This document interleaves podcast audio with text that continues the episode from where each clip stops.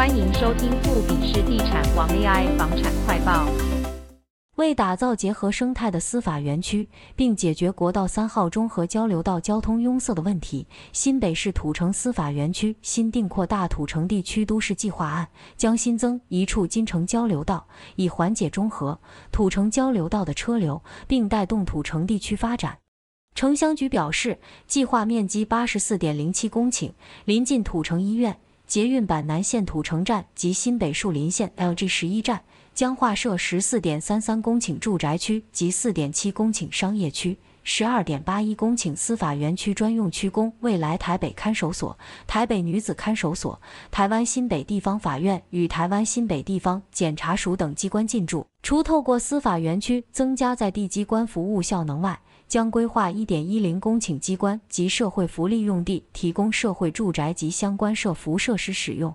大土城地区都市计划案二十五日核定实施，未来将透过区段征收进行开发，预计一百一十三年开工，一百一十六年完工。土城看守所旧址约七点八公顷，亦为立法院迁建选址评估方案之一。另该案规划五点八五公顷二处公园用地，提升公共开放空间品质。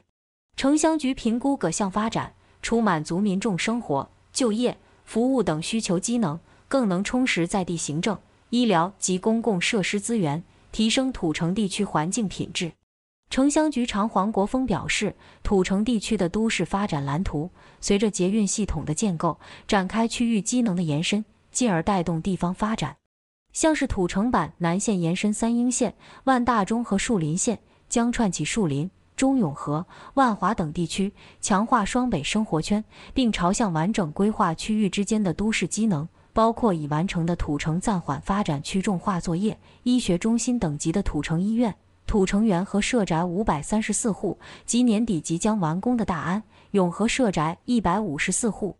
最后，值得一提的是，这项新都市计划除了满足民众生活、就业、服务等需求外，还将充实在地的行政、医疗及公共设施资源，为土城地区带来更好的环境品质。